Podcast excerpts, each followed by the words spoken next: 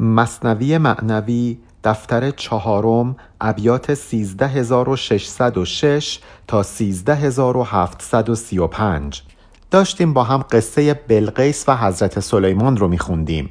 دیدیم که وقتی حضرت سلیمان خواست بلقیس رو بیاره به بیت المقدس از مدینه بلقیس خیلی علاقه زیادی به تخت پادشاهیش داشت. نه اینکه به این مقام و قدرت نه یه دلبستگی نسبت به همین تخت داشت. مثل کسی که میگه من فقط تو تخت خودم می‌تونم بخوابم یا من فقط با متکای خودم می‌تونم بخوابم.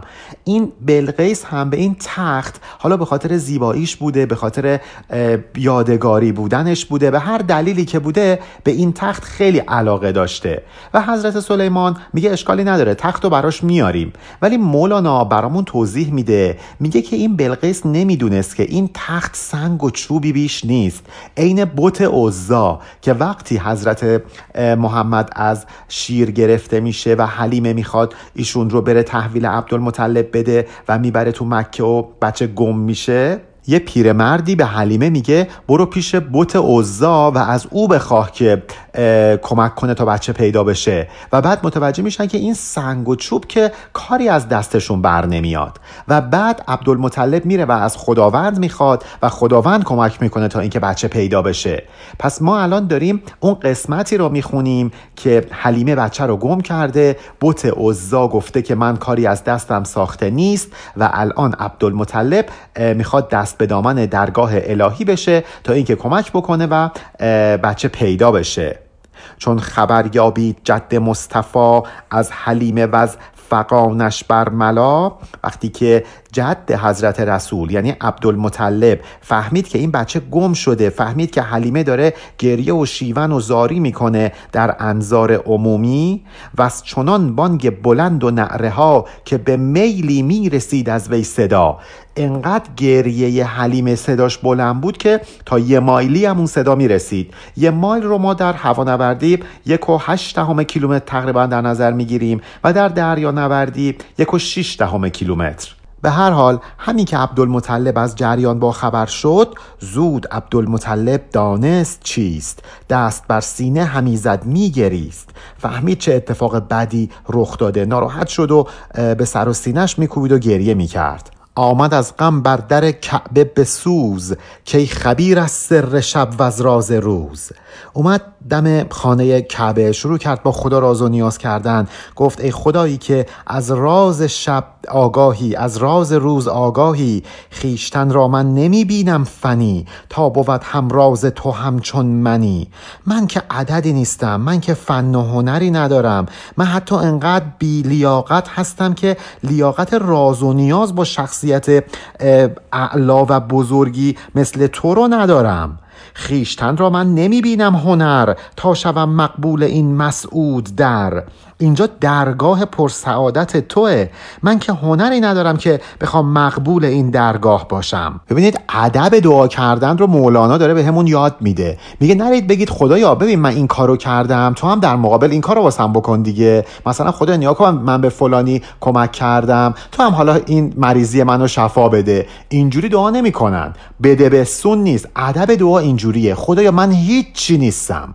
یا سر و سجده مرا قدری بود یا به اشکم دولتی خندان شود؟ خدایا من عبادت هم عبادت های دست و پا شکسته است. سجده من اعتباری نداره در نزد تو.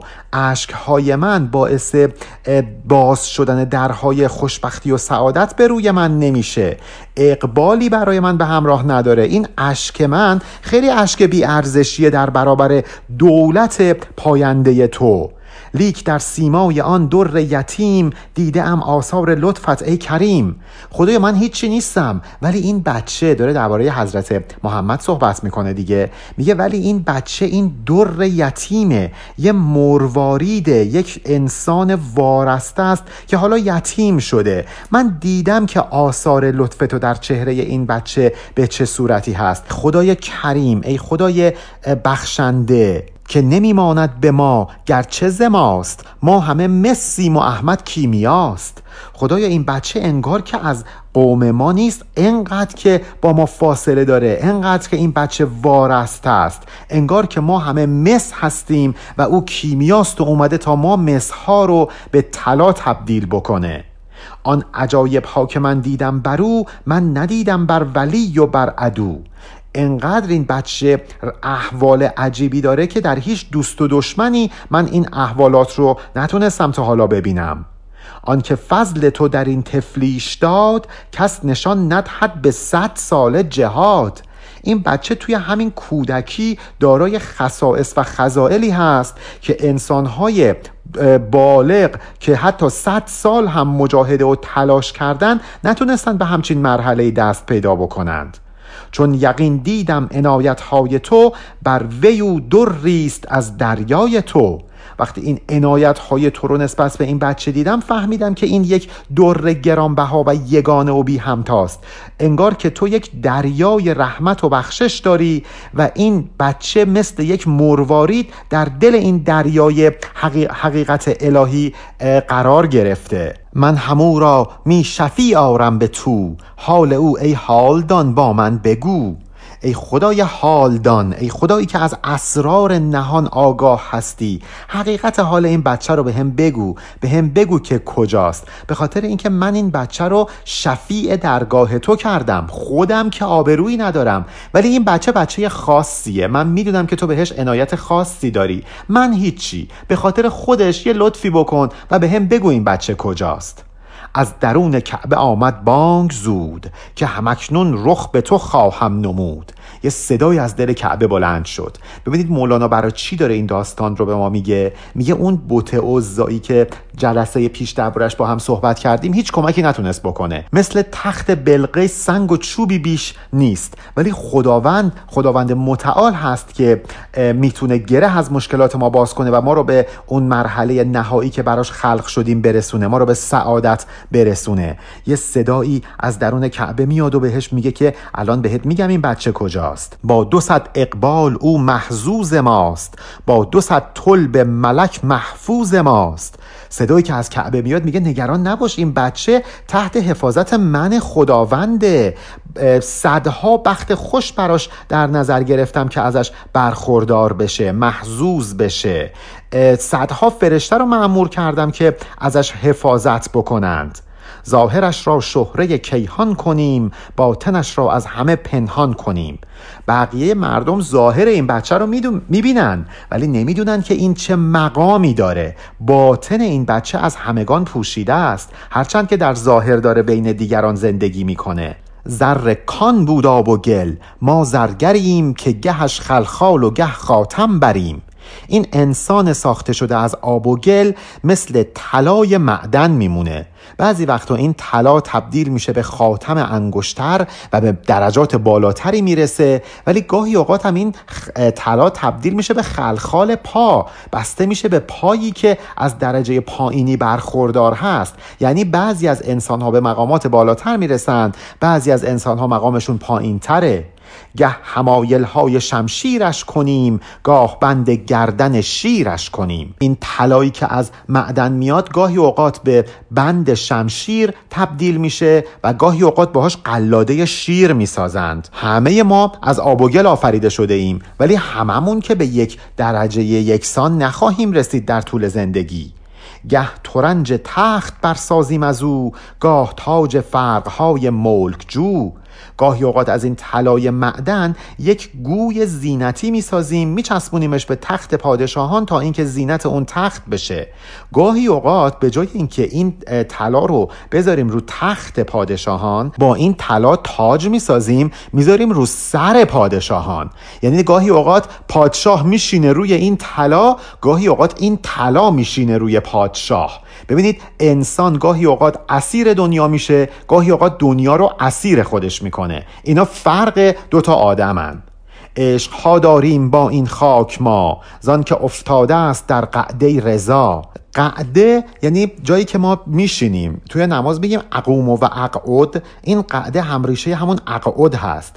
یه انسانی هستش که نشسته در مقام رضای الهی. هرچی براش پیش میاد راضیه. به خاطر همین خداوند با چنین انسانی از در محبت وارد میشه. عشق میورزه به این انسان. گه چنین شاهی از او پیدا کنیم گه همو را پیش شه شیدا کنیم. گاهی اوقات از این آب و گل یک انسانی خلق می کنیم که میشه شاه میشه حضرت رسول. من خداوند گاهی اوقات هم این انسان را چنان عاشق خودم می‌کنم که شیدا و واله بشه. اینا حرفاییه که از خانه کعبه داره به گوش عبدالمطلب می‌رسه. حالا اینکه واقعا این اتفاق افتاده یا نیافتاده مهم نیست. مهم اون دیدگاه مولاناست که داره در قالب این جملات به من و شما منتقل می‌کنه. صد هزاران عاشق و معشوق از او در فقان و در نفیر و جستجو. او اینجا همون آب و گله. میگه من خداوند از این آب و گل صد هزار تا عاشق و معشوق خلق می‌کنم که همش به خاطر اینکه می‌خوان به طرف مقابلشون برسن در فقان و در فریاد و جستجو هستند. کار ما این است بر کوری آن که به کار ما ندارد میل جان. به کوری اون کسایی که نمی‌خوان ما اینطور عمل بکنیم ما کار خودمون رو انجام میدیم. اونا اعتقادی ندارن ولی ما کارمون رو می‌کنیم. این کار ماست که با این آب و گل انواع و اقسام انسانها رو خلق کنیم. انسانهای عاشق انسانهای معشوق به کوری چشم شیطان و شیطان صفتان. این فضیلت خاک را زان رو دهیم که نواله پیش بیبرگان نهیم. اگر ما این کار رو انجام میدیم به خاطر اینه که این سنت ماست که به افراد بینوا نواله بدیم. نواله یعنی لغمه غذا. ما به خاطر این به خاک این فضیلت رو میدیم که اصلا سیستم کار ما همینه که به بی بهرگان نواله بدیم. به فقرا روزی بدیم. زان که دارد خاک شکل اکبری و از درون دارد صفات انوری. اکبر یعنی تیره. تاریک. خاک در ظاهر تیره رنگه ولی در درونش نوری نهفته هست. ما انسان ها شاید ظاهرمون یه دست و پا و پوسته و نمی‌دونم سر و کله ای باشه ولی یک نوری در درون ما داره نورافشانی می‌کنه. ظاهرش با باطنش گشته به جنگ باطنش چون گوهر و ظاهر چو سنگ. انسان ها ظاهر و باطنشون داره با هم می جنگه تمایلات نفسانی به عنوان ظاهر و تمایلات روحانی به عنوان باطن. این جنگ در درون همه انسان ها ادامه داره. ظاهرش گوید که ما اینیم و بس باطنش گوید نکو بین پیش و پس. ظاهر انسان میگه ما همین بعدنی ما همین دنیا آخر عاقبت ما هم همینجا خواهد بود و هیچ قیامتی هم وجود نخواهد داشت. ولی باطن میگه که اطرافتو نگاه کن سعی کن از این نشانه هایی که دور هست به یه حقیقت پنهانی دست پیدا کنی. شاید در ظاهر هیچ اثری از جهان دیگر نباشه. ولی یکم چشتو باز بکنی نشانه ها رو که بسنجی تو هم به معاد ایمان خواهی آورد. ظاهرش منکر که باطن هیچ نیست باطنش گوید که بنماییم بیست. اینجا بیست یعنی وایسا نشونت میدیم. ظاهر میگه که باطنی وجود نداره روحی وجود نداره. همه چیز همین دنیاست همه چیز همین جسم ماست. ولی باطن یا روح میگه صبر کن من حقیقت رو بهت نشون میدم. ظاهرش با باطنش در چالشند لاجرم زین صبر نصرت می‌کشند. این جنگ بین ظاهر و باطن در انسان ها همینطور ادامه داره و هر طرف سعی می‌کنه که دیگری رو شکست بده و خودش به نصرت برسه. زین ترش رو خاک صورت ها کنیم خنده پنهانش را پیدا کنیم. این خاکی که تیره هست و اخمالود ازش ما انسانهایی خلق می‌کنیم که خنده درونی خاک رو هویدا کنند. یعنی نشون میدیم که چطور این خاک بی ارزش می‌تونه شخصیتی چون پیامبر اکرم رو در خودش داشته باشه و خلق بکنه. چون پیامبر اکرم هم بشری بود مثل من و شما از همین آب و گل خلق شده بود. ولی ببینید روشنایی روح نبوی چطور دنیای اسلام رو نورافشان کرده. این همون نوریه که درون خاک پنهان بوده. زان که ظاهر خاک اندوه و بکاست. در درونش صد هزاران خنده هاست. به خاطر اینکه در ظاهر خاک غم و گریه نهاده شده ولی در درونش صد هزار تا خنده. یعنی از این خاک انسانهایی خلق میشه که خنده درون خاک رو خنده پنهان شده در خاک رو هویدا می‌کنند. کاشف و سری مکار ما همین که نهانها را براریم از کمین. من خداوند جزو صفاتم کاشف و سر هست یعنی آشکار کننده راز کار من همینه که اسرار نهفته در مخفیگاه ها رو بیارم بالا و به منصه ظهور برسونم. اصلا کار من همینه کار من خداوند همینه که باطن رو به ظهور برسونم. گرچه دزد از منکری تن می‌زند شهنه آن از عصر پیدا می کند عصر اینجا یعنی شکنجه. یه دزدی رو در نظر بگیرید که میگه نه من ندزدیدم انکار می‌کنه. ولی شهنه یا داروغه میاد شکنجش می‌کنه اونم لو میده. میگه بله من بودم. حتی همدستاش هم لو میده. پس ما می‌تونیم با تحت فشار قرار دادن دزد حقیقت رو آشکار کنیم. این خاکی هم که ازش انسان خلق میشه یک جور دزده. فضل ها دزدیدند این خاک ها تا مقر آریم شان از ابتلا. این خاک ها هم خیلی از فضل ها و خلاقیت ها رو از بشر دزدیدند. پس خداوند بلایی سر این خاک میاره تا اعتراف بکنه. تا اینکه این فضل ها و خلاقیت ها به ظهور برسند. خداوند به خاک این پتانسیل رو داده تا اینکه ازش بشری چون رسول الله خلق بشه. و این خاک این کرامت الهی رو دزدیده. باید تحت فشارش قرار بدیم تا اینکه این شخصیت ها رو از خود بیرون بریزه. بس عجب فرزند کورا بوده است. لیک احمد بر همه افزوده است. این خاک فرزندان بسیار عجیبی رو از خود خارج کرده. ولی رسول الله از همه اونها برتر و بالاتره. شد زمین و آسمان خندان و شاد کین چون این شاهی زماد و جفت زاد. با خلقت حضرت رسول زمین و آسمان خندان و شاد شدند. گفتند نگاه کن ببین با پیوند ما چه شاهی زاده شد. آسمان مظهر جنس نر و زمین مظهر جنس ماده هست. می شکافت آسمان از شادیش خاک چون سوسن شده زازادیش آسمون و زمین گل از گلشون میشکفه به خاطر این تولد. آسمان مثل یک قنچه باز میشه و این سوسن که بهش میگن سوسن آزاد صفت آزاد رو به سوسن میدن به خاطر این خلقت بوده. پیامبر اکرم به خاطر نهایت آزادگی که داشتند زمین رو انگار پر از گلهای سوسن آزاد کرده بودند.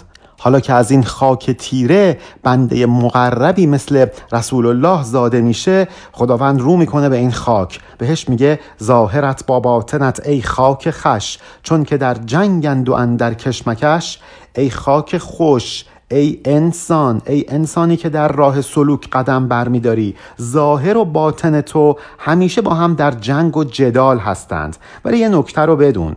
هر که با خود بهر حق باشد به جنگ تا شود معنیش خسم بو و رنگ ظلمتش با نور او شد در قتال آفتاب جانش را نبود زوال. این سعادتیه که خداوند به کسی میده که با نفس اماره در حال جنگ باشه. هر کسی که برای رضای خدا با نفس اماره شروع بکنه به جنگیدن به این صورت که معنی اون آدم با بو و رنگش شروع کنن به جنگ. معنی یعنی همون نور درونی. بو و رنگ یعنی جسم فرد یعنی مادیات یعنی همون نفس اماره. چون این فردی که معنیش با بو و رنگش شروع می‌کنن به جنگ ظلمت با نورش وقتی در قتال میافتند وقتی که تاریکی وجودش با اون نور معنویتش به مبارزه در بیان اون موقع نتیجهش این میشه که این فرد روحش مثل یک آفتابی طلوع می‌کنه و دیگه غروب نمی‌کنه. این فرد دیگه جاودان میشه. هر که کوشد بهر ما در امتحان پشت زیر پایش آرد آسمان. کسی که به خاطر خدا در امتحان و در بلایا تلاش بکنه و صبر پیشه بکنه آسمان پشتش رو میاره زیر پای این فرد. یعنی آسمان میاد زیر پاش میره تا اوج آسمان ها ظاهرت از تیرگی افغان کنان باطن تو گلستان در گلستان. تنت شروع می‌کنه به ضعیف شدن بدنت رنج می‌کشه جسمت رنج می‌کشه ولی اون نور درونیت تازه شعلور میشه تازه نورانیت خودش رو نشون میده. باطن انسان گلستان در گلستان خواهد شد. این اثر ریاضت عارفان است. نظر مولانا اینه ظاهرتون رو به تیرگی و به افغان وادارید باطنتون تبدیل میشه به گلستان. قاصد او چون صوفیان رو ترش تا نیامیزند با هر نور کش. قصد می‌کنه که خودش رو در ظاهر یه آدم عبوس جلوه بده. به خاطر اینکه درونش انقدر شاده که مورد حسادت دیگران قرار می‌گیره. یک عده نورکش ممکنه که دوروبرش جمع بشن. اونهایی که نااهل هستند بیان و ازش بخوان که درباره اون احوالات درونی که این فرد نمی‌تونه دربارهش صحبت بکنه مجبورش بکنن حرف بزنه. می‌خواد انسان رو از خودش دور کنه. به خاطر همین تبدیل میشه به همونی که حافظ میگه پشمین پوش تند خو اینها کسایی هستند که ظاهر عبوس دارند ولی در درون بسیار هم شادمان هستند. عارفان رو ترش چون خار پشت عیش پنهان کرده در خار درشت. خار پشت یک ظاهر رماننده داره ولی پشت این خارها یک گوشت نرم و لطیفه که اگر اون خارها نبودند به راحتی این خار پشت توسط شکار کنندگان حیوانات وحشی مورد حمله قرار می گرفت عرفا هم همینطورند ظاهرشون رو مثل خارپشت می‌کنند تا اینکه نامحرمان به اون گوشت نرم و لطیف درونشون دست پیدا نکنند. فقط یادتون نره این حرفا رو عبدالمطلب داره از درون کعبه میشنوه. انگار خدا داره باهاش صحبت می‌کنه. این روش مولاناست که یه دیالوگ تشکیل میده و حرفای ذهن خودش رو از دهان اون شخصیت ها بیان می‌کنه. باغ پنهان گرد باغان خار فاش. که عدوی دزد زین در دور باش. یک باغ رو در نظر بگیرید که دور تا دورش رو سیم خاردار کشیدن. داخل باغ مشخص نیست انقدر که این سیم خاردارها تو در تو نصب شدند. معنی این سیم خاردارها اینه که ای دشمن دزد از در این باغ برو بیرون. پاتو تو این باغ نزار. ظاهر ترش عرفا هم به خاطر همین بوده که نامحرمان به اونها نزدیک نشند. خار پشتا خار حارس کرده ای سر چو صوفی در گریبان برده ای. تا کسی دو چار دانگ عیش تو کم شود زین گل رخان خار خو حالا خداوند با عبدالمطلب مستقیما صحبت می‌کنه. میگه ای عبدالمطلب تو یک عارف واصلی تو مثل یکی از همین خارپشت ها میمونی که ظاهرت رماننده است ولی درون لطیف داری. مثل صوفیان سر در گریبان بردی تا اینکه دیگران از این حال شاد درونی تو آگاه نشند.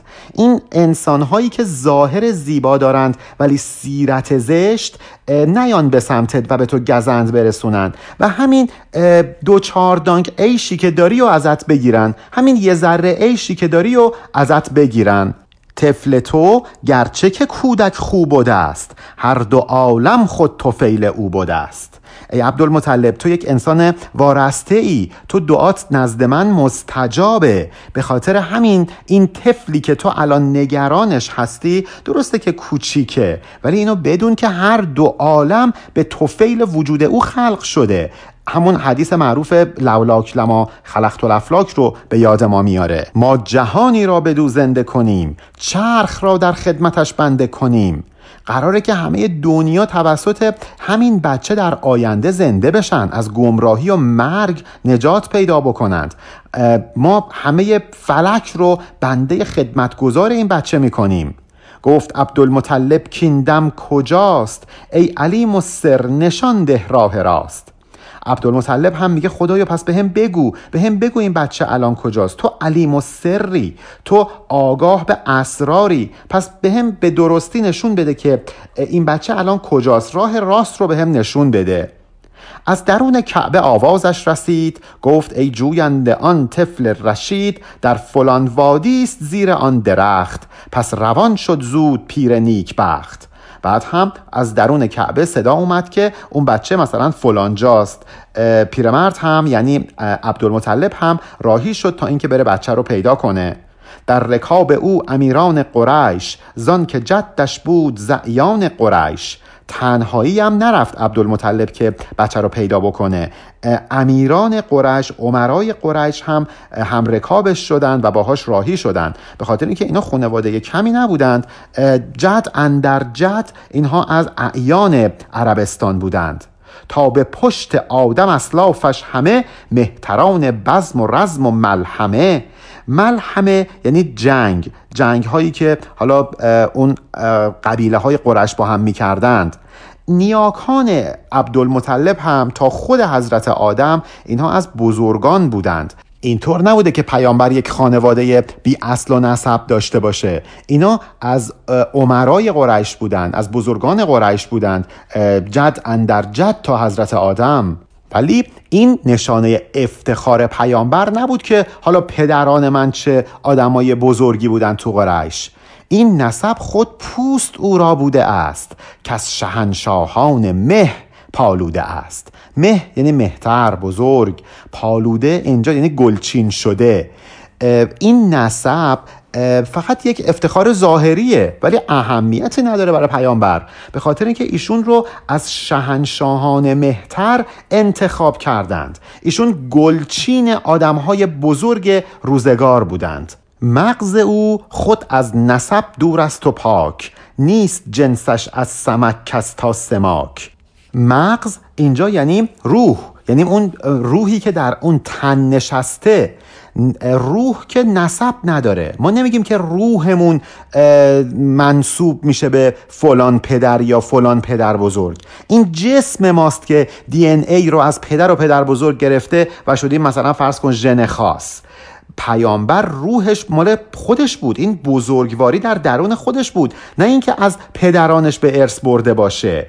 عین پیامبر از ماهی تا آسمان از سمک تا سماک هیچ کس رو نمی‌تونید پیدا بکنید. نور حق را کس نجوید زاد و بود. خلعت حق را چه حاجت تار و پود. کسی مگه می‌تونه برای نور الهی نور حق یک نسبی قائل بشه. بگه این مثلا این نور حق پدرش این بوده پدر بزرگش این بوده. اینا که دیگه نسب پذیر نیستند. وقتی که خداوند یک خلعت افتخاری رو بر تن یک نفر می‌کنه این خلعت مادی نیست که نیاز به تار و پود داشته باشه. این خلعت چیزی نیستش که نیاز به دی ای پدران ما داشته باشه. پس رسول اکرم بزرگواریش رو از پدرانش به اسم نبرده بود. این ذات پاک خودشون بود. کمترین خلعت که بدهد در ثواب بر فضایت بر تراز آفتاب. اگر خداوند بخواد خلعت افتخار رو بر تن کسی بکنه کمترین نتیجهش این میشه که میره بر تراز آفتاب. یعنی خودش تبدیل میشه به زینت خورشید زیبا. همه این حرفا رو مولانا به همون زد تا به همون بگه که بلقیس اشتباه می‌کرد که دل بسته بود به اون تخت مادی. خیز بلقیسا بیا و ملک بین بر لب دریای یزدان دور بچین. حالا برگردیم به ادامه داستان بلقیس و حضرت سلیمان. حضرت سلیمان به بلقیس میگه بلند شو بیا و ببین سلطنت یعنی چی. نشستی روی یه تخت دلتو خوش کردی به اون سرزمین سبا. بیا تا بهت نشون بدم ملک یعنی پادشاهی یعنی چی. بیا بشین بر لب این ساحل و تا دلت می‌خواد مروارید جمع کن. این ساحل ساحل دریای حقیقته و دورهایی که از توش در میاری حقایق هستند. خواهرانت ساکن چرخ سنی تو به مرداری چه سلطانی کنی؟ امثال تو زنان قبل از تو که زنان با ایمان بودند الان رسیدن به آسمان بلند مرتبه. اون وقت تو نشستی بر یه مردار سلطنت می‌کنی بر مادیات جامد سلطنت می‌کنی. این دنیا مرداره. از دنیا جیفتون و طلابها کلاب. این دنیا مثل مرداره. کسایی که طالب این مردار هستند سگن. سنی در این بیت یعنی بلند مرتبه رفیع. خواهرانت را ز بخشش های راد هیچ میدانی که آن سلطان چه داد؟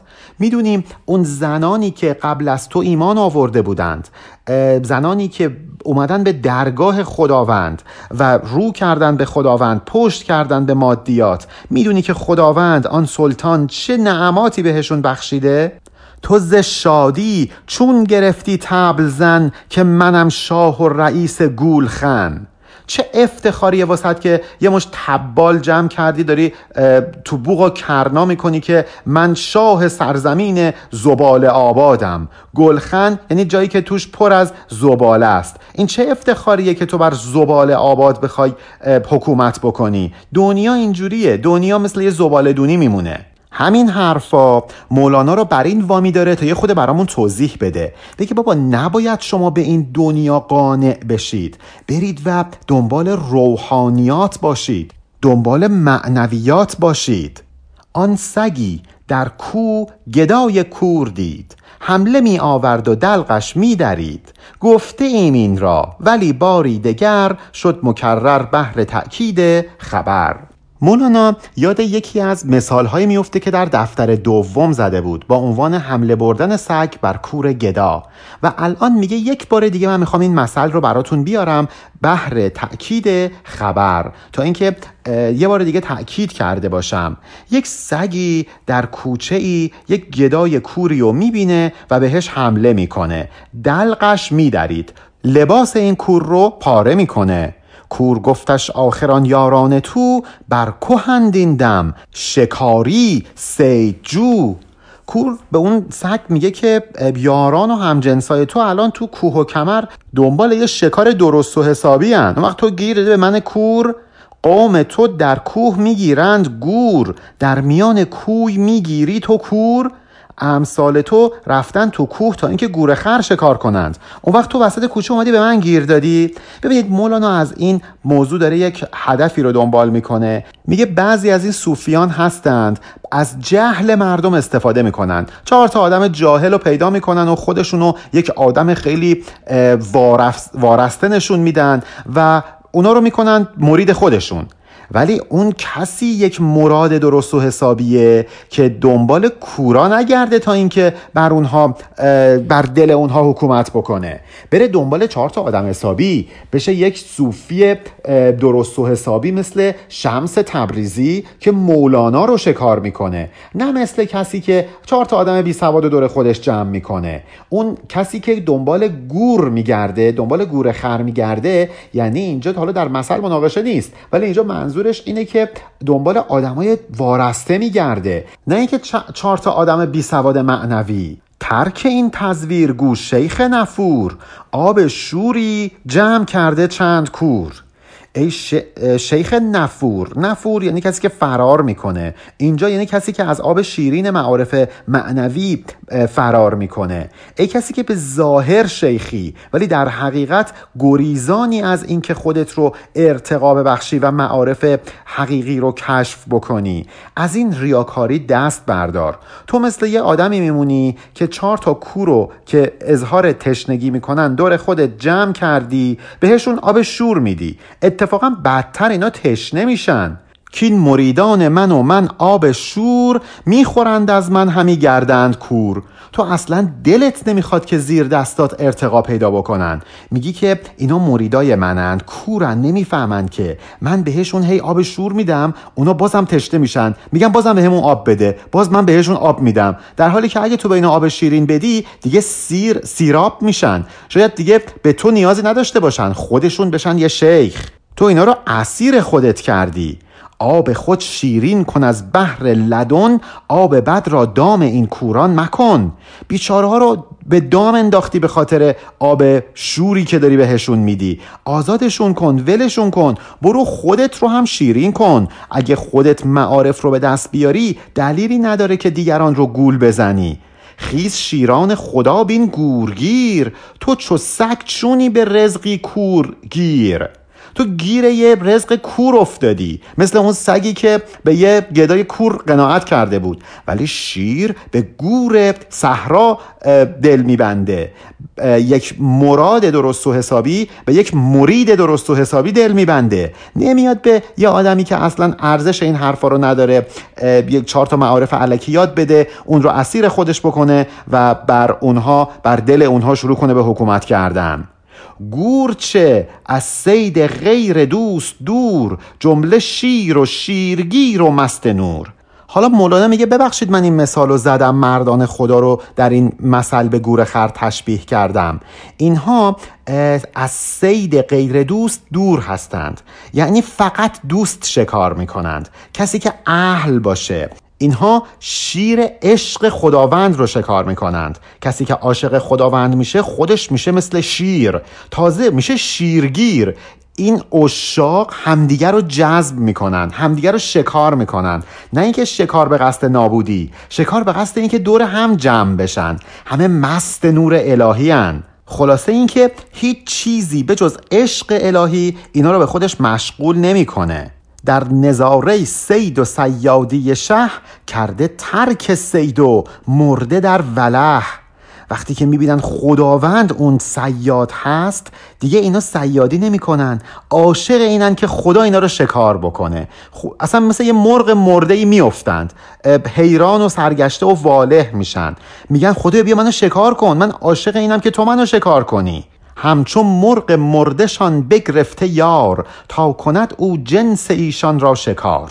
ما گفتیم اشاق حق شیر هستند دیگه شیرایی که میرن گور شکار می‌کنند. در حالی که این شیرا خودشون مرده در دست خدان. این که ما مثل یک مرغ مرده بیفتیم تو دست خدا تبدیل میشیم به یک شیری که می‌تونیم گور شکار کنیم. یعنی مثل یک شیخی که مثل یک شمسی که میریم مولانا شکار می‌کنیم. مثل یک مولانایی که میریم حسام الدین چلبی شکار می‌کنیم. این جنس آدما رو میریم شکار می‌کنیم. نه اینکه مثل یه سگ کورگیر باشیم. بریم یه موجود ضعیف رو شکار کنیم. مرغ مرده مزترن در وصل و بین. خانده ای القلب و بین اسبعین یک حدیثی هستش که میگه قلب مؤمن بین انگشتای خداونده. یعنی مؤمن تو مشت خداست. این عرفای واصل در واقع خودشون اختیاری ندارند که مثل یک مرغ مرده ای فنا شدند در وجود باری تعالی. مثل یک قطره ای که میفته توی دریا اینا فنا میشند. مرغ مردش را هر آن که شد شکار چون ببیند شد شکار شهریار. هر کسی که به واسطه یکی از همین پرنده های مرده شکار بشه اگه حواسش رو جمع بکنه می‌فهمه که توسط خود خدا شکار شده. هر که او زین مرغ مرده سر بتافت دست آن سیاد را هرگز نیافت.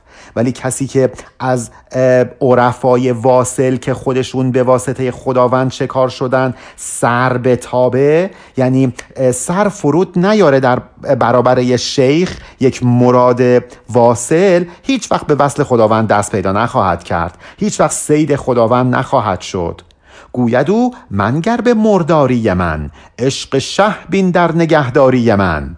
ما گفتیم که این شیخ واصل خودش مثل یه مرغ مرده تو مشت خداونده که می‌خواد حالا این مرغ مرده شیر شکار کنه. حالا مولانا میگه فکر نکنید که این یه مرغ مرده است. نه اتفاقا عشق شاه عشق خداوند منو چنان نگه داشته که می‌تونم گورهایی مثل شما رو شکار کنم. من نمردارم مرا شه کشته است. صورت من شبه مرده گشته است. این مردار در دست خداوند این مثل یک مرغ مرده در دست خداوند بودن همون مستاق شعر مولاناست که بمیرید بمیرید در این عشق بمیرید. در این عشق چون مردید همه روح پذیرید. مولانا میگه که فکر نکنید اینا مرده هستن و نه اینا مرده معمولی نیستن. اینا مرده شاه هستند اینا مرده خداوند هستند ظاهرشون شبیه مرده است. اینا به مرگ قبل از مرگ مردند به مرگ اختیاری مردند. عشق خداوند اینا رو کشته. اینا کشته عشق خداوندن از این هستی مجازی دنیویشون دست کشیدند و فنا شدند در وجود باری تعالی. جنبشم زین پیش بود از بال و پر جنبشم اکنون ز دست دادگر قبلا خودم حرکت می کردم سرخود بودم. ولی الان مثل یه عروسک خیمه شب تو دست خداوندم. هر طرف که خدا بخواد منو میچرخونه. من گوش به فرمان خداوندم. جنبش فانیم بیرون شد ز پوست. جنبشم باقی است اکنون چون ازوست قبلا کارایی که می‌کردم فانی بود ناپایدار بود چون الهی نبود. ولی الان که هر کاری می‌خوام بکنم به فرمان خداونده جاودانگی پیدا کردم. دولت عشق آمد و من دولت پاینده شدم. الان دیگه به بقا دست پیدا کردم. دیگه فانی دنیوی نیستم. هر که کج جنبت به پیش جنبشم گرچه سی مرغ است زارش می‌کشم. حتی اگر سیمرغ هم برخلاف میل الهی حرکت بکنه من دنبال رو او نیستم. اون رو به هلاکت میرسونم. هر کاری که من می‌کنم باید رضای خداوندی درش نهفته باشه. در غیر این صورت هر کسی که بخواد برخلاف رضای خدا حرکت بکنه زارش می‌کشم هلاکش می‌کنم. هین مرا مرده مبین گر زنده ای در کف شاه هم نگرگر بنده ای. اگر تو واقعا بنده خداوندی عبدالله هستی فکر نکن که من واقعا مردم. منو مردار حساب نکن.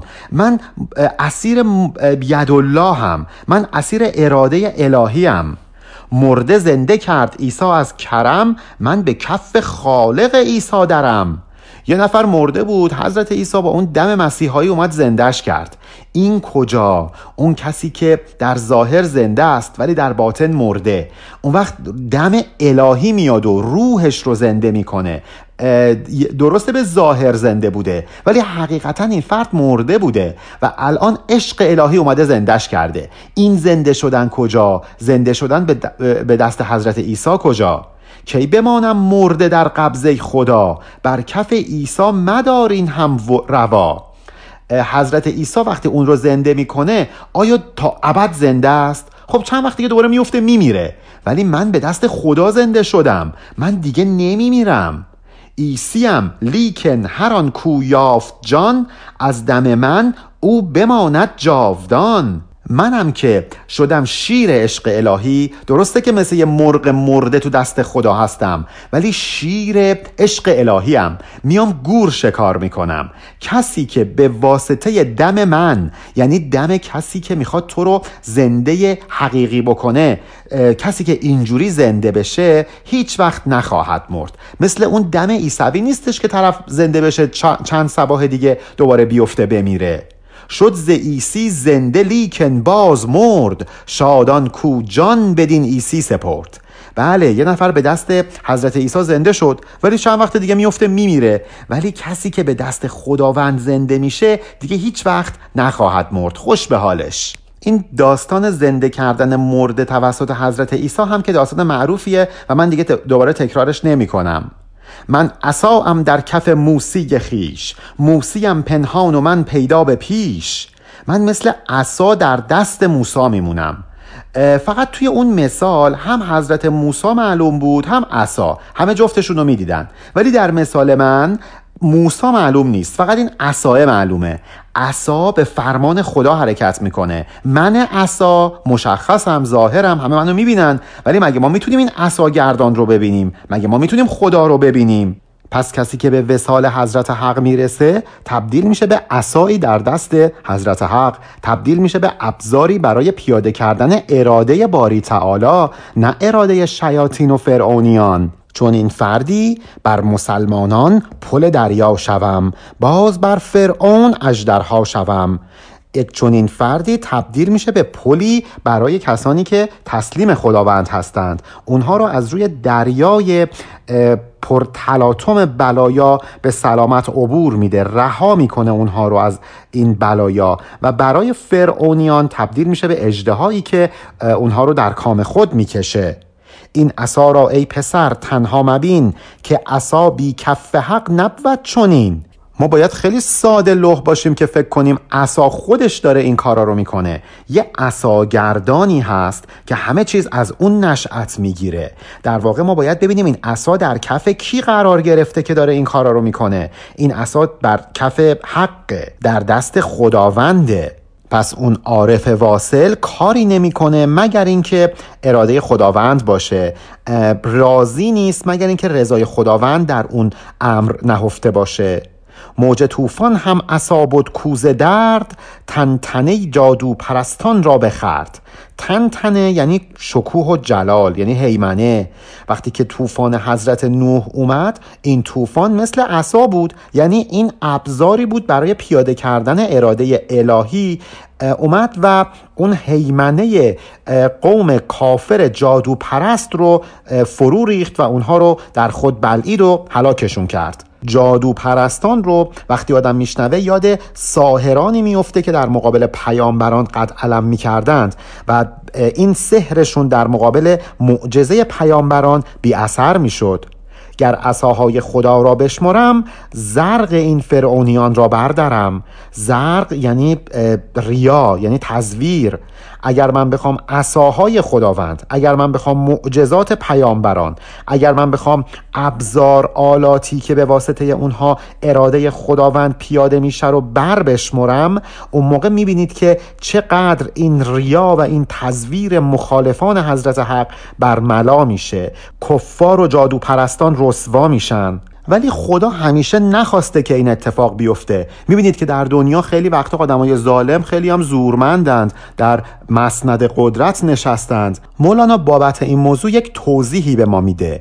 لیک زین شیرین گیای زهرمند ترک کن تا چند روزی میچرند. یه عده هستند که دارن میچرند توی این دنیا. چی می‌خورن؟ موقع چریدن شیرین گیای زهرمند. یک گیایی که به ظاهر خیلی شیرینه ولی در واقع زهر آلوده آدم رو نابود می‌کنه. فعلا مشیت خدا بر این قرار گرفته که یک چند, چند مدتی اینها مهلت داشته باشند تا اینکه از این حیات دنیوی و از این نعمات ظاهری بهره بگیرند خدا رهاشون کرده. مولانا به ما میگه اینا رو ولشون کن. اینا رو به حال خودشون رها کن. بذار از این شیرینگی های زهرمند بخورند. گر نباشد جاه فرعون و سری از کجا یابد جهنم پروری؟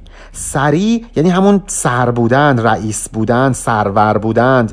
یه عده هستن دنبال جاه و جلال فرعونی هن. دنبال ریاستند. برای یه پست نمی‌دونید چه جنایت هایی می‌کنند. برای یه مقام برای راهیابی به یک مجلسی نمی‌دونم مجمعی جایی چه خیانت هایی که نمی‌کنند. مولانا میگه اینا باید باشند تا اینکه جهنم پرورده بشه. جهنم جای این چنین افرادیه اگه اینا نباشن که جهنم دیگه وجود نخواهد داشت.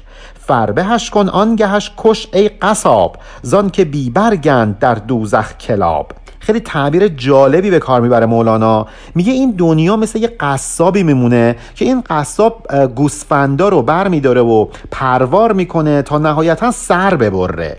به همین ترتیب این دنیا میاد اونهایی که دنبال جاه فرعونی هستند رو در این دنیا فربه می‌کنه بهشون نعمت میده میبردشون بالا پست و مقام بهشون میده. ولی اینها کیان؟ اینا نهایتا ذبح میشن. به خاطر اینکه یه سری سگ یه سری کلاب کلاب جمع کلب دیگه یعنی سگ ها یه سری سگ توی جهنم هستن گشنشونه غذاشون چیه؟ همین هایی که اینجوری پروار شدن. ما گوسفند رو پروار می‌کنیم که خودمون بخوریم گشنگیمون رفت بشه. این چون این افرادی که داریم دربارهشون صحبت می‌کنیم پروار میشن تا اینکه بدیم سگای جهنم اینا رو بخورن. بنابراین اگه دیدید یه نفر تو این دنیا حالا خیلی ثروتمنده خیلی به جاه و مقام بالایی دست پیدا کرده بدونید که ممکنه داشته باشه الان پروار بشه که بدنش دست سگای دوزخ که بخورنش. واقعا خیلی احمقانه است که بخوایم به حالشون حسرت بخوریم. گر نبودی خسم و دشمن در جهان پس بمردی خشم در مردمان. باید توی این دنیا دشمنی و خصومت باشه که انسان ها خشم خودشون رو بروز بدند. اگر خسم و دشمن نباشه که خشونت به منصه ظهور نمی‌رسه. غضب از بین میره. قوه خشم از بین میره. دوزخان خشم است. خسمی بایدش تازیت ورنی رحیمی بکشدش. حالا بیاد یک مثل به کار ببریم. همونطور که باید دشمنی باشه تا اینکه خشم در بین مردم وجود داشته باشه باید یک چنان افراد جاه طلب تفرعنجویی وجود داشته باشند تا اینکه آتش دوزخ داغ باشه. وگرنه صفت رحیمی و مهربانی خداوند آتش جهنم رو خاموش می‌کرد. پس بماندی لطف بی قهر و بدی پس کمال پادشاهی کی بودی خداوند اگر بخواد کمال داشته باشه هم باید صفت قهر و غضب داشته باشه هم صفت رحمانیت. اگر قرار بود در این دنیا اون خصومت وجود نداشته باشه اون تفرعن وجود نداشته باشه این صفت قهاریت الهی چطور باید نشون داده می‌شد و بروز می‌کرد تا اینکه کمال خداوندی حاصل بشه؟ اگر فقط بهشت وجود داشت و جهنم وجود نداشت خداوند نمی‌تونست کمالش رو به ما نشون بده. عین یک نقاشی که بگه من فقط می‌تونم صورتهای زیبا رو نقاشی کنم. من نمی‌تونم صورت یه آدم زشت رو بکشم. خب این نقاش دیگه کامل نیست. پس دوزخ و جهنم مثل صفت خشم خداوندی میمونه. باید این خشم وجود داشته باشه باید این مردمان فرعون صفت وجود داشته باشند تا دوزخ هم آتشش فروزان بمونه. و الا صفت رحمانیت خداوند آتش دوزخ رو خاموش می‌کرد. اون وقت کمال الهی تحقق پیدا نمی‌کرد. به خاطر اینکه خداوند وقتی می‌تونه این لطفش رو در جهان نشون بده که در مقابل اون قهر وجود داشته باشه. اگر فقط لطف وجود داشته باشه که معنایی نداره. اگر فقط روز وجود داشته باشه که روز معنایی نداره. باید شب هم وجود داشته باشه تا اینکه روز معنا پیدا بکنه. ضد هر چیزی باید وجود داشته داشته باشه تا اینکه اون چیز معنا پیدا بکنه. ریشخندی کرده اندان منکران بر مسئله و بیان ذاکران. حالا مولانا میگه بذار یه عده به حرفای من بخندن. ولشون کن. این اتهامو داشته مولانا دیگه. بهش می‌گفتن چیه؟ هی داستان داستان تعریف می‌کنی فکر کردی چه مصنوی داری حالا می‌نویسی. داستان موسا رو میگی داستان نمی‌دونم دقوقی رو میگی داستان مسجد مهمانکش رو میگی کتاب قصه داری می‌نویسی. مولانا میگه نمی‌فهمن دیگه مسئله منو نمی‌فهمند بزا بخندن گور پدرشون تو اگر خواهی بکن هم ریشخند چند خواهی زیست؟ ای مردار چند؟ تو هم اگه دوست داری بخند به حرفای من. مگه چقدر زنده ای توی این دنیا؟ تو در واقع مرداری. کسی که زنده نشده باشه بعد از تولدش کسی که یک بار در این دنیا قبل از مرگش نمرده باشه و دوباره زنده نشده باشه از این صفات مزموم نمرده باشه مرداری بیش نیست. شاد باشید ای محبان در نیاز بر همین در که شود امروز باز. ولی در مقابل در مقابل اون کسایی که ریشخند می‌کنن ما محبان رو داریم. مولانا میگه که ای محبان خوشحال باشید. به خاطر اینکه شما عاشق حقیقتید. مبادا دست از این نیاز به حقیقت جویی بردارید. بالاخره این در به روی شما باز میشه و حقیقت براتون آشکار میشه. هر حویجی باشدش کردی دگر در میان باغ از سیر و کبر. هویج یعنی گیاهان. میگه که هر گیاهی رو ما توی کرت مخصوص به خودش میکاریم. مثلا شالیزار جای برنجه. نمی‌دونم یه جایی هست ما داریم هندونه کشت می‌کنیم. یه جایی هست داریم سیر میکاریم. یه جایی کبر یا خیارچنبر میکاریم. هر گیاهی یه کرت مخصوص به خودش داره. هر یکی با جنس خط در کرد خط از برای پختگی نم می‌خورد. این گیاهانی که توی های مختلف کاشتیمشون رو برای اینکه رشد بدیم توی همون کرت خودشون آبیاری می‌کنیم تا اینکه به ثمر برسند. تو که کرده زعفرانی زعفران باش و آمیزش مکن با دیگران. حالا یه گیاهی هست. این گیاه زعفرانه. نباید بره سرشو بکنه تو کرت خیار چنبر ارزش زعفران کجا؟ ارزش خیار چنبر کجا؟ میگه تو ای محب متضاد و دشمن اون کسی هستی که مکذبه. تکذیب می‌کنه حرفای ما رو مسخره می‌کنه مثالایی که من تو مصنوی می‌زنم و با اونا دمخور نشو. نرو با اونا نشست و برخواست بکن. مثل زعفرانی که نمیره تو کرت خیار چنبر با خیار چنبر نشست و برخواست بکنه. با اونا آمیزش نکن. آب میخور زعفرانا تا رسی زعفرانی اندران حلوا رسی.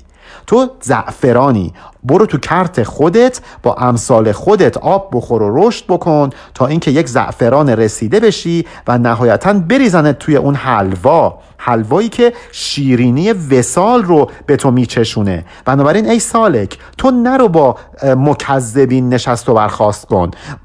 با امثال خودت این نشست و برخواست رو داشته باش تا اینکه رشد بکنی و به وسال حضرت حق برسی همونطوری که زعفران به وسال حلوا می‌رسه. در مکن در کرد شلقم پوز خیش که نگردد با تو او هم طبع و کیش. نرو توی کرت شلقم ای زعفران تو با اون هم طبع و هم کیش نیستی. تو به کردی او به کردی مودعه زان که ارز الله آمد واسعه. مودعه یعنی یه چیزی که به امانت گذاشتیمش. ای زعفران ای سالک حقیقی تو جات یک کرت مخصوصه. تو اونجا موضع گرفتی. تو رو اونجا به امانت گذاشتند. زمین خدا پهناوره. بله آدمای مختلفی تو این دنیا وجود دارند ولی آیا ما باید بریم با همه نشست و برخواست کنیم؟ آیا باید به هر موسیقی گوش بدیم؟ آیا باید هر کتابی رو بخونیم؟ مولانا اینجا داره به اون عارف سالک عارفی که هنوز به مقام فناع الله نرسیده میگه با هر کسی نشست و برخواست نکن. اونایی که میان حرفای من مولانا رو مسخره می‌کنن برات خوب نیستش که با اونها نشست و برخواست بکنی. مثل زعفرانی که براش خوب نیست با شلغم و خیار چنبر نشست و برخواست بکنه. خاصه آن ارزی که از پهناوری در سفر گم می شود دیو و پری. توی این دنیا انواع اقسام آدما وجود دارند. با انواع اقسام اعتقادات. هر کسی توی کرتی قرار گرفته که با هم نوع خودش نشست و برخواست می‌کنه. انقدر هم این انسان ها انواع مختلفی دارند و از فرق و دسته های مختلفی هستند که دیو و پری هم بیان قاطیشون گم میشن. اندران بحر و بیابان و جبال منقطع میگردد و هام و خیال. انقدر این جهان گسترده است و بیابانهای وسیع داره کوههای بلند داره که حتی خیال انسان هم نمی‌تونه به اونها دست پیدا بکنه. این بیابان در بیابانهای او همچون در بحر پر یک تای مو. حالا این دنیا با این همه وسعتش مثل یه مو میمونه تو دریا. شما ببینید مو چقدر کوچولوه برای یک دریای وسیع.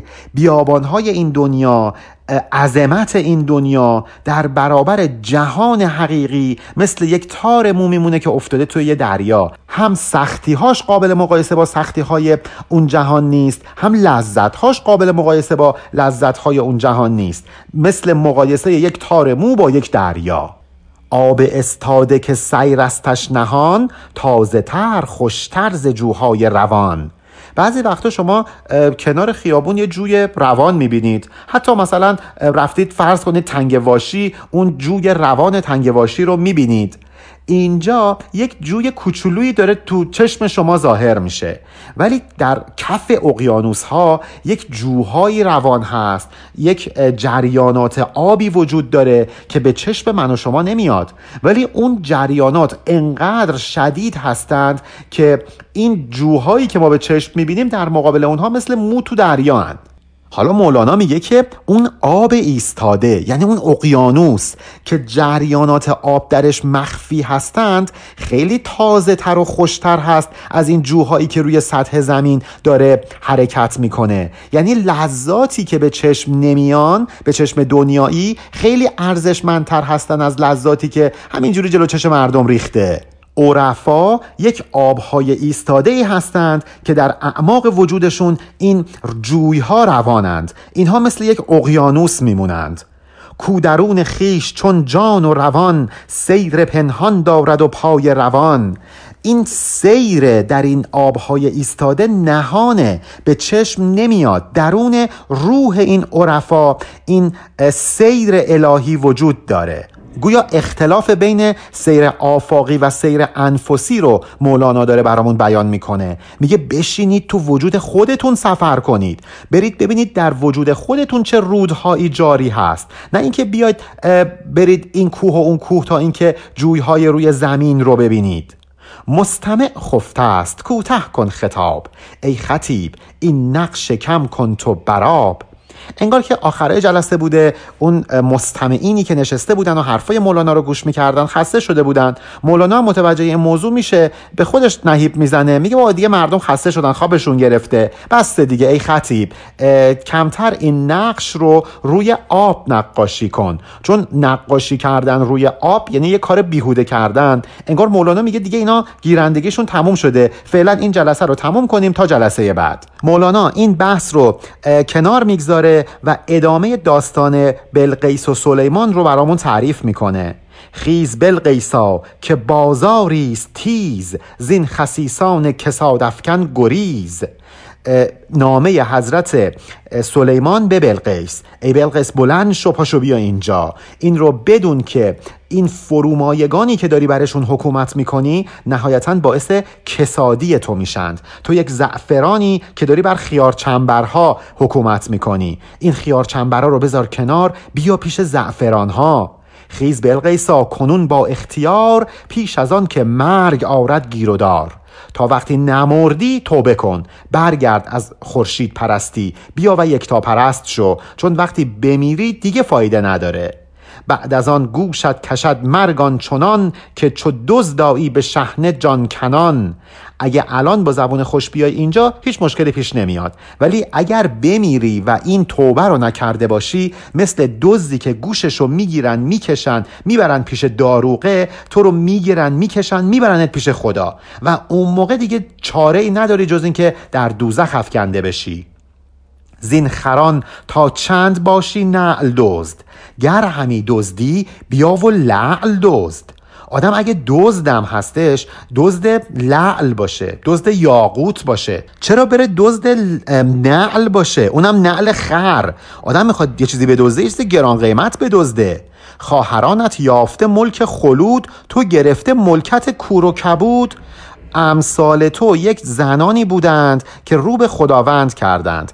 الان به یک سلطنتی دست پیدا کردند به یک ملک و پادشاهی دست پیدا کردند که جاودانه ملکه اون سرزمین هستند. اون وقت تو نشستی حکومت می‌کنی به چهار تا کور و کبود به یه مش آدم حقیر بیمقدار مثل اون سگی که رفته بود کور بگیره مثل اون دزدی که رفته بود نعل بدزده. برو گور بگیر برو لعل بدزد. ای خنک آن را که از این ملکت بجست که عجل این ملک را ویرانگر است. خوش به حال کسی که می‌فهمه که با مرگش همه حکومت و ملک و پادشاهی این دنیا رو از دست میده و به خاطر همین در حالی که زنده هستش خودش رو از این ملک نجات میده. خیز بلقیسا بیا باری ببین ملکت شاهان و سلطانان دین. بلند شو بیا ببین سلطانان دین شاهان دین چه ملک و پادشاهی دارن. دل خوش نکن به اون تختی که توی سبا داشتی. دل خوش نکن به حکومت برای چهار تا کور و کبودی که توی سبا هستند. شسته در باطن میان گلستان ظاهرا هادی میان دوستان. هادی با هی جیمی یعنی خواننده. اون شاهان دین اونهایی که عارف بالله هستند شاید در ظاهر دارند بین مردم خوانندگی می‌کنند. ولی تو متوجه نیستی که در یک گلستان باطنی نشسته اند یعنی ما اگر سماعی می‌کنیم و خوانندگی می‌کنیم این ظاهر قضیه است. ما در واقع در باطن یک گلستان معنوی داریم که توی اون ساکنیم. بوستان با او روان هر جا رود. لیک آن از خلق پنهان می شود. کسی که رو می‌کنه به سمت خدا به مرتبه فناع فلاح می‌رسه فقط لذت می‌بره فقط شیرینی تجربه می‌کنه انگار هر جا که هست یک بوستانی باهاش را افتاده اومده. انگار هر جا پا می‌ذاره داره توی بوستان پا می‌ذاره. ولی مردم جهان نمی‌تونن این بوستان رو ببینند. میوه ها لابه کنان کزمن بچر آب حیوان آمده کزمن بخر. بخر اینجا یعنی بخور. میوه ها التماسش می‌کنن. میگن تو رو خدا بیا ما رو بخور. چون سعادت میوه اینه که بره تو بدن یک انسان. و اگر نه که میگنده میفته رو زمین از بین میره. میوه دوست داره که یه انسان اون رو بخوره. و چه بهتر که یک انسان وارسته ای مثل عارف بالله این میوه رو بخوره. التماس می‌کنه. میگه تو رو خدا بیا منو بخور.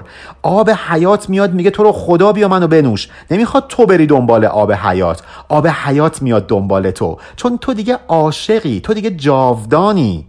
توف میکن بر فلک بی پر و بال همچو خورشید و چو بدر و چون هلال. جایگاه تو میشه فلک میشه بر کهکشان ها همه سیارات و ستاره ها زیر ید قدرت تو میان. مثل خورشید میشی مثل ماه شب چارده میشی که بدون اینکه پر و بال داشته باشی در آسمان گردش می‌کنی. تو فقط خودت رو از بند نفسانیات رها بکن اون موقع می‌بینی که چطور به معراج روحی روحی می‌رسی. چون روان باشی. روان و پای نی. می‌خوری صد لوت و لغمه خای نی. لغمه خای یعنی کسی که لغمه رو میجوه لوت هم یعنی غذا. اگه به این مرتبه برسی حرکت می‌کنی بدون اینکه نیاز به پا داشته باشی. می‌خوری بدون اینکه نیاز به جویدن داشته باشی. نی نهنگ غم زند بر کشتیت نی پدید آید ز مردن زشتیت. قصه دیگه برا تو وجود نخواهد داشت. همه چیز اراده خداونده. چرا من ناراحت باشم از تحقق اراده الهی؟ اگه مرگمم فرا برسه ناراحت نمیشم. خیلی حالت لذت بخشیه. هم تو شاه و هم تو لشکر هم تو تخت. هم تو نیکوبخت باشی هم تو بخت.